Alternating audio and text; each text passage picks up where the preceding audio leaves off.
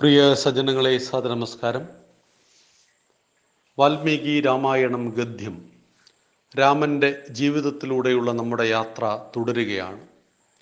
ത്രിശങ്കുവിന് സ്വർഗം ലഭിച്ചോ എന്നറിയുവാനുള്ള ആകാംക്ഷയിലാണ് നമ്മളെല്ലാവരും. വിശ്വാമിത്ര മഹർഷി തന്റെ യാഗം തുടങ്ങി. തന്റെ സകല ശക്തിയും തപശക്തിയും ഉപയോഗിച്ച് ത്രിശങ്കുനു വേണ്ടിയായിരുന്നു ആ യാഗം. എല്ലാം ഈശ്വര പാദങ്ങളിൽ അർപ്പിച്ച് പത്മാസനത്തിലിരിക്കുകയായിരുന്നു സത്യവ്രതൻ. ഈ പ്രപഞ്ചത്തിലെ സമസ്ത സുഖദുഃഖങ്ങളും ത്യജിച്ച് പരലോകപ്രാപ്തിക്കായി അയാൾ കാത്തിരിക്കുന്നു. യാഗം അതിന്റെ പരിസമാപ്തിയിലെത്താറായി. ത്രിശങ്കു ഇതൊന്നും അറിയുന്നില്ല. മനസ്സിനുള്ളിൽ ഈശ്വര ചൈതന്യം വെളിച്ചമായി നിറയുന്നു. ഏതോ ശൂന്യമേഖലയുടെ ചിന്തകളും ആകുലതകളുമില്ലാത്ത ദിവ്യാകാശത്തിലൂടെ ഒരു മേഘത്തുണ്ടുപോലെ താൻ പറന്നുയരുന്നത് പോലെ തോന്നുന്നു. വിശ്വാമിത്രൻ ധ്യാനനിരതനായി മിഴികളടച്ചിരുന്നു പിന്നെ മന്ത്രജപങ്ങളോടെ ത്രിശങ്കുവിന്റെ ശിരസിൽ കൈവച്ചു. ഋതിക്കുകളും മുനികുമാരന്മാരും അത്ഭുത പരതന്ത്രരായി നോക്കി നിൽക്കെ ത്രിശങ്കു സത്യവ്രതൻ അന്തരീക്ഷത്തിലേക്ക് ഉയർന്നു. വിശ്വാമിത്രന് തികഞ്ഞ തൃപ്തി തോന്നി. തന്റെ കുട്ടികളെ മരണത്തിൽ നിന്നും രക്ഷിച്ച സത്യവ്രതന് പ്രത്യുപകാരം ചെയ്തിരിക്കുന്നു. ഒപ്പം അവനെ ശപിച്ച് കാട്ടാളനാക്കിയ വസിഷ്ഠനോട് മധുരതരമായൊരു പ്രതികാരവും ചെയ്തിരിക്കുന്നു. കാമധേനുവിനെ നേടിയ വസിഷ്ഠനു സാധിക്കാത്ത മഹാകാര്യമാണ് താൻ ചെയ്തിരിക്കുന്നത്.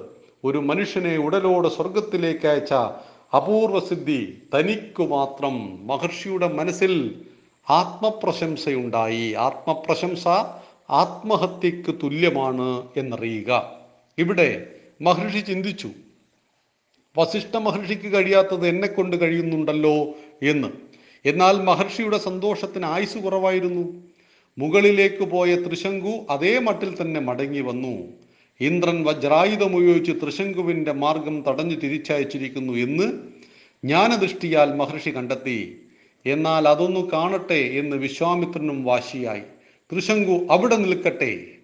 മുകളിലേക്ക് കൈ ചൂണ്ടി മുനി അലറി ത്രിശങ്കു നിശ്ചലനായി അന്തരീക്ഷത്തിൽ നിന്നു. ഇനി മുകളിലേക്ക് മുനിയുടെ ശബ്ദവും ഒപ്പം ത്രിശങ്കു മുകളിലേക്ക് വരാൻ തുടങ്ങി. തന്റെ ജ്ഞാനനേത്രങ്ങളാൽ ത്രിശങ്കുവിന് സുരക്ഷാ വലയമൊരുക്കി മുനി മനസ്സാൽ പിന്തുടർന്നോടെ ഇന്ദ്രനും സർവശക്തിയും എടുത്ത് പ്രതിരോധം തുടങ്ങി. മഹർഷി ഏറെ നേരം ശ്രമിച്ചിട്ടും ഇന്ദ്രന്റെ വജ്രായുധത്തെ തോൽപ്പിക്കാനായില്ല. ഇനി ഒരൊറ്റ വഴിയേ ഉള്ളൂ.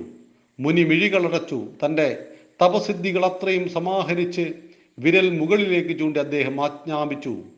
ത്രിശങ്കുരു വേണ്ടി ഭൂമിക്കും ആകാശത്തിനുമിടയിൽ മറ്റൊരു സ്വർഗമുണ്ടാകട്ടെ. ദേവന്മാരുടെ സ്വർഗമല്ല മനുഷ്യന്മാരുടെ ഭൂമിയുമല്ല. ഭൂമിക്കും സ്വർഗത്തിനും നടുവിൽ സത്യവ്രതൻ എന്ന ത്രിശങ്കുവിനു വേണ്ടി പ്രത്യേക സ്വർഗമുണ്ടാവട്ടെ എന്ന് പറഞ്ഞു. ഇന്ദ്രനും ദേവന്മാരും ഞെട്ടിത്തിരിച്ചു നിൽക്കെ അത് സംഭവിച്ചു. ദേവലോകത്തിനു സമാനമായ മറ്റൊരു ലോകം ത്രിശങ്കുവിനായി നിർമ്മിക്കപ്പെടുന്നു.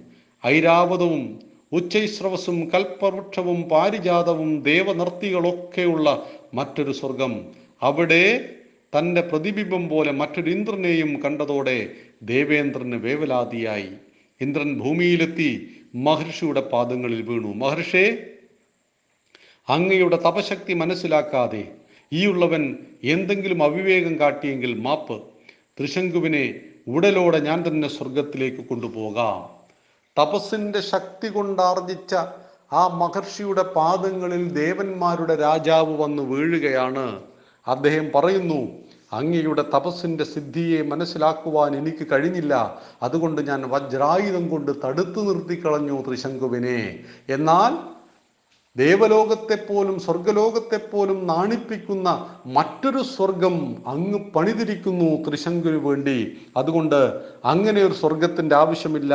ശരിയായ ദേവന്റെ സ്വർഗത്തിലേക്ക് ഞാൻ ത്രിശങ്കുവിനെ കൊണ്ടുപോകാം. അങ്ങനെ ദേവലോകത്തുനിന്ന് രഥം വന്നു. സത്യവ്രതനെ ത്രിശങ്കുവിനെ രഥത്തിലേക്ക് സ്വർഗത്തിലേക്ക് യാത്രയായി. അതോടുകൂടി വിശ്വാമിത്രൻ നിർമ്മിച്ച ത്രിശങ്കു സ്വർഗവും മറഞ്ഞു. ഇവിടെ തപസ്സിന്റെ ശക്തി കൊണ്ടാണ് ത്രിശങ്കുവിനു വേണ്ടി സത്യവ്രതനു വേണ്ടി സ്വർഗം നിർമ്മിച്ചത്. സ്വർഗം സുഖങ്ങളുടെ കാഴ്ചപ്പാടാണ്. സ്വർഗം ഭൗതിക സുഖങ്ങളുടെ കാഴ്ചപ്പാടാണ്. ദേവന്മാർക്ക് പലപ്പോഴും തെറ്റുകൾ പറ്റിയതിനെക്കുറിച്ച് നമ്മുടെ ഇതിഹാസങ്ങളിലും പുരാണങ്ങളിലും ധാരാളം ധാരാളം കഥകളുണ്ട്. ദേവലോകത്തെ രാജാവായ ദേവേന്ദ്രനായിരുന്നു ഗൗതമ മഹർഷിയുടെ ഭാര്യയായ അഹല്യയെ പ്രാപിക്കുവാൻ ഭൂമിയിലേക്ക് വന്നത് എന്ന് മനസ്സിലാക്കുക. പല മഹർഷിമാരുടെയും തപസ്സിന് മുടക്കുവാൻ വേണ്ടി രംഭയെയും മേനകയെയും തിലോത്തമയെയും ഉർവശിയെയും എല്ലാം അയച്ചത് ഈ ദേവന്മാരായിരുന്നു എന്ന് മനസ്സിലാക്കുക. ദേവനായതുകൊണ്ടും മാത്രം ആരാധനയ്ക്ക് അർഹനാകണമെന്നില്ല. അതുകൊണ്ട് തന്നെ എല്ലാ ദേവന്മാരെയും ഹിന്ദുക്കൾ ആരാധിക്കുന്നില്ല. ദേവേന്ദ്രന് അപൂർവങ്ങളിൽ അപൂർവങ്ങളായിട്ട് എവിടെയെങ്കിലും ക്ഷേത്രമുണ്ടോ ക്ഷേത്രമുണ്ടാകുന്നുള്ളൂ എന്ന് മനസ്സിലാക്കുക. ഇവിടെ ദേവലോകത്തിന്റെ സുഖത്തെ അവിടുത്തെ ശാന്തിയെ ആഗ്രഹിച്ചു. രണ്ട് തരത്തിലുള്ള സുഖങ്ങളെക്കുറിച്ചാണ് രാമായണം നമ്മെ പഠിപ്പിക്കുന്നത്. അല്ലെങ്കിൽ ഭാരതത്തിന്റെ തത്വചിന്ത നമ്മെ പഠിപ്പിക്കുന്നത്. ആത്യന്തികമായ സുഖം മനസ്സിന്റെ ശാന്തിയാണ്. ഒരു ബിസിനസ്സുകാരന് സുഖമുണ്ട്. എന്തിന്റെ സുഖം? പണം കൊണ്ട് അനുഭവിക്കുന്ന സുഖം. നല്ല വീടുണ്ട് നല്ല കാറുണ്ട്. ഭൗതികമായത് നമ്മുടെ കാഴ്ചപ്പാടിൽ എല്ലാം ഉണ്ടെങ്കിലും അദ്ദേഹത്തിന് മനഃശാന്തി പല ബിസിനസ്സുകാർക്കുമില്ല. പണത്തിന്റെ കുത്തൊഴുക്കുകൾ ജീവിതത്തിൽ സംഭവിച്ചാലും മനസ്സിന് ശാന്തി ലഭിക്കുന്നില്ല സ്വസ്ഥതയില്ല. എന്തുകൊണ്ട് ഇതിങ്ങനെ സംഭവിക്കുന്നു? കാരണം അത് ശരിയായ സുഖമായിരുന്നില്ല എന്നതുകൊണ്ട്. ഭൗതിക സുഖം മനുഷ്യന് ആവശ്യമില്ലേ? ഒരിക്കലും ഹിന്ദുക്കൾ ഭൗതിക സുഖത്തെ കുറച്ച് കാണരുത്. ഭൗതികമായ നേട്ടങ്ങൾ ഒരു കുടുംബ ജീവിതത്തിൽ വളരെ വളരെ അത്യാവശ്യമാണ്. എത്രത്തോളം സ്വത്ത് സമ്പാദിക്കാൻ കഴിയുമോ അത്രത്തോളം. പൂർവികരായി നമുക്ക് നൽകിയ ഒരു തുണ്ട് ഭൂമി പോലും വിൽക്കാതിരിക്കുക. എത്ര ഭൂമി വാങ്ങിക്കൂട്ടുവാൻ കഴിയുമോ അത്രയും ഭൂമി വാങ്ങിക്കൂട്ടുക. ഈ ഒരു ചിന്ത തന്നെയാണ് ഭാരതത്തിന്റെ ചിന്ത. എന്നാൽ ഭൗതികമായ സുഖത്തിനോട് എല്ലാ കാലത്തും ഒട്ടിപ്പിടിച്ചു നിൽക്കരുത്. ഒരു നിശ്ചിത പ്രായമാകുമ്പോൾ നമ്മൾ തിരക്ക് പിടിച്ചൊരു ബിസിനസ്സുകാരനാണ്. നമുക്ക് പ്രായമായിക്കൊണ്ടിരിക്കുന്നു. ആ ബിസിനസ്സുകളെ നോക്കി നടത്തുവാൻ നമ്മുടെ മക്കൾ യോഗ്യരായാൽ സകല ചുമതലകളും അവരെ ഏൽപ്പിച്ചുകൊണ്ട് നമ്മുടെ മനസ്സിനെ ശാന്തമാക്കണം. അതും തീർത്ഥാടനങ്ങളെല്ലാം നമുക്ക് വളരെ വളരെ അത്യാവശ്യമാണ്. തീർത്ഥാടനം ഇത്തരം യാത്രകളെല്ലാം തന്നെ നമ്മുടെ മനസ്സിന് ആഴത്തിലുള്ള ശാന്തിയും സന്തോഷവും പകരുന്നതാണ്. അങ്ങനെ ഒരു ദിവസം മരിക്കുമ്പോൾ ശാന്തസുന്ദരമായ മനസ്സോടുകൂടി മരിക്കുവാൻ നമുക്ക് കഴിയണമെങ്കിൽ ഇവിടെ ശാന്തി ലഭിക്കണം സ്വർഗത്തിൽ ഭൗതികമായ സുഖത്തെക്കുറിച്ചാണ് മതങ്ങളുടെ സ്വർഗം പറയുന്നത്. അവിടെ അറുപത്തിനാല് അപ്സരസുകളിൽ ഒരു പുരുഷനെ പ്രാപിക്കുവാനും പുരുഷനെ പരിചരിക്കുവാനും ഉണ്ടാകും. ഇവിടെയുള്ള ഭൗതിക സുഖത്തെക്കുറിച്ച് അതിന്റെ പത്തിരട്ടിയായി പറഞ്ഞു ഫലിപ്പിക്കുന്ന സ്വർഗമല്ല ഹിന്ദുവിന്റെ സ്വർഗം എന്ന് പറയുന്നത്. അവിടെ സ്വർഗത്തിൽ സുഖത്തെ ആഗ്രഹിക്കുന്നവരുണ്ട് ശാന്തിയെ ആഗ്രഹിക്കുന്നവരുണ്ട്. ഇത് നമ്മുടെ രാജ നമ്മുടെ സമൂഹത്തിലുമുണ്ട് നമ്മുടെ വീട്ടിലുമുണ്ട്. സുഖഭോഗങ്ങൾക്ക് പിന്നാലെ നടക്കുകയും ധാർമ്മിക ചിന്തകളെ കൈവിടുകയും ചെയ്ത് യാതൊരു തരത്തിലുള്ള കമ്മിറ്റ്മെന്റും സമാജത്തോടും ധർമ്മത്തോടും ഇല്ലാതെ ജീവിക്കുന്ന അനേകമായിരം ആളുകളെ നമുക്ക് നമുക്ക് ചുറ്റിലും കാണാം. ഇങ്ങനെ ജീവിക്കുന്ന മനുഷ്യനെ ശരിക്കും മനുഷ്യനെന്ന് വിളിക്കുവാൻ പോലും സാധ്യമല്ല. മനുഷ്യൻ മനുഷ്യത്വത്തിലേക്ക് വരുന്നത് ചില മൂല്യങ്ങളുടെ അടിസ്ഥാനത്തിലാണ്.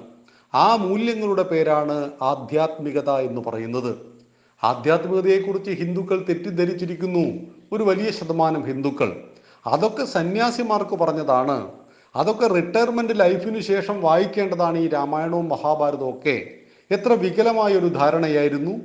മറ്റ് മതങ്ങൾക്കൊന്നും ഇങ്ങനെ ഒരു കാഴ്ചപ്പാടില്ല. മുസ്ലിം കുട്ടി നാലാമത്തെ വയസ്സ് മുതലാണ് ആധ്യാത്മിക വിദ്യാഭ്യാസം നേടുന്നത്. ഒരു ക്രിസ്ത്യൻ കുട്ടി നാലാമത്തെ വയസ്സിലാണ് സൺഡേ ക്ലാസ്സിലൂടെ അവന്റെ ആധ്യാത്മിക വിദ്യാഭ്യാസം നേടുന്നത്. എന്നാൽ ഹിന്ദുക്കൾ പറഞ്ഞു കൊടുക്കുന്നു രാമായണവും മഹാഭാരതവും ഒക്കെ വായിക്കേണ്ടത് പ്രായമായ മുത്തശ്ശിമാരാണ് എന്ന്. പ്രായമായ മുത്തശ്ശിമാർ വായിച്ചിട്ടില്ലെങ്കിൽ യാതൊരു കുഴപ്പവുമില്ല. നന്നേ ചെറുപ്പത്തിലാണ് ഇത് പഠിക്കേണ്ടത്. കാരണം നാളെ പ്രായമാകുമ്പോൾ ജീവിതത്തെ രൂപപ്പെടുത്തുവാൻ ഈ രാമായണവും മഹാഭാരതവും നമുക്ക് ഉപകരിക്കും. രാമായണവും മഹാഭാരതവും യുദ്ധത്തിന്റെ കഥയല്ലേ? എന്തിനാണ് ഈ കൊലപാതകം നമ്മുടെ മക്കളെ പഠിപ്പിക്കുന്നത്? അതെ ഈ ലോകം തന്നെ യുദ്ധമാണ് എന്നറിയുക. ലോകത്തിൽ ശാശ്വതമായ സമാധാനം ഏത് കാലഘട്ടത്തിലാണ് നിങ്ങൾ കണ്ടത്? ഈ കാലഘട്ടത്തിൽ നിങ്ങൾ കണ്ടോ? ഒരു നൂറ് വർഷക്കാലത്തെ ഈ ലോകത്തിന്റെ ചരിത്രം എടുത്ത് പരിശോധിക്കൂ. ദൈനംദിനം നടന്നുകൊണ്ടിരിക്കുന്നില്ലേ? അപ്പൊ നാം ജീവിക്കുന്ന ചുറ്റുപാടിൽ എല്ലാ അനീതികളും നടക്കുമ്പോൾ അവിടെ ധർമ്മത്തെയും സത്യത്തെയും കൈവടിയാതെ എങ്ങനെ ജീവിക്കാം? അതാണ് യുദ്ധഭൂമിയിലൂടെ നമ്മെ പഠിപ്പിക്കുന്നത്.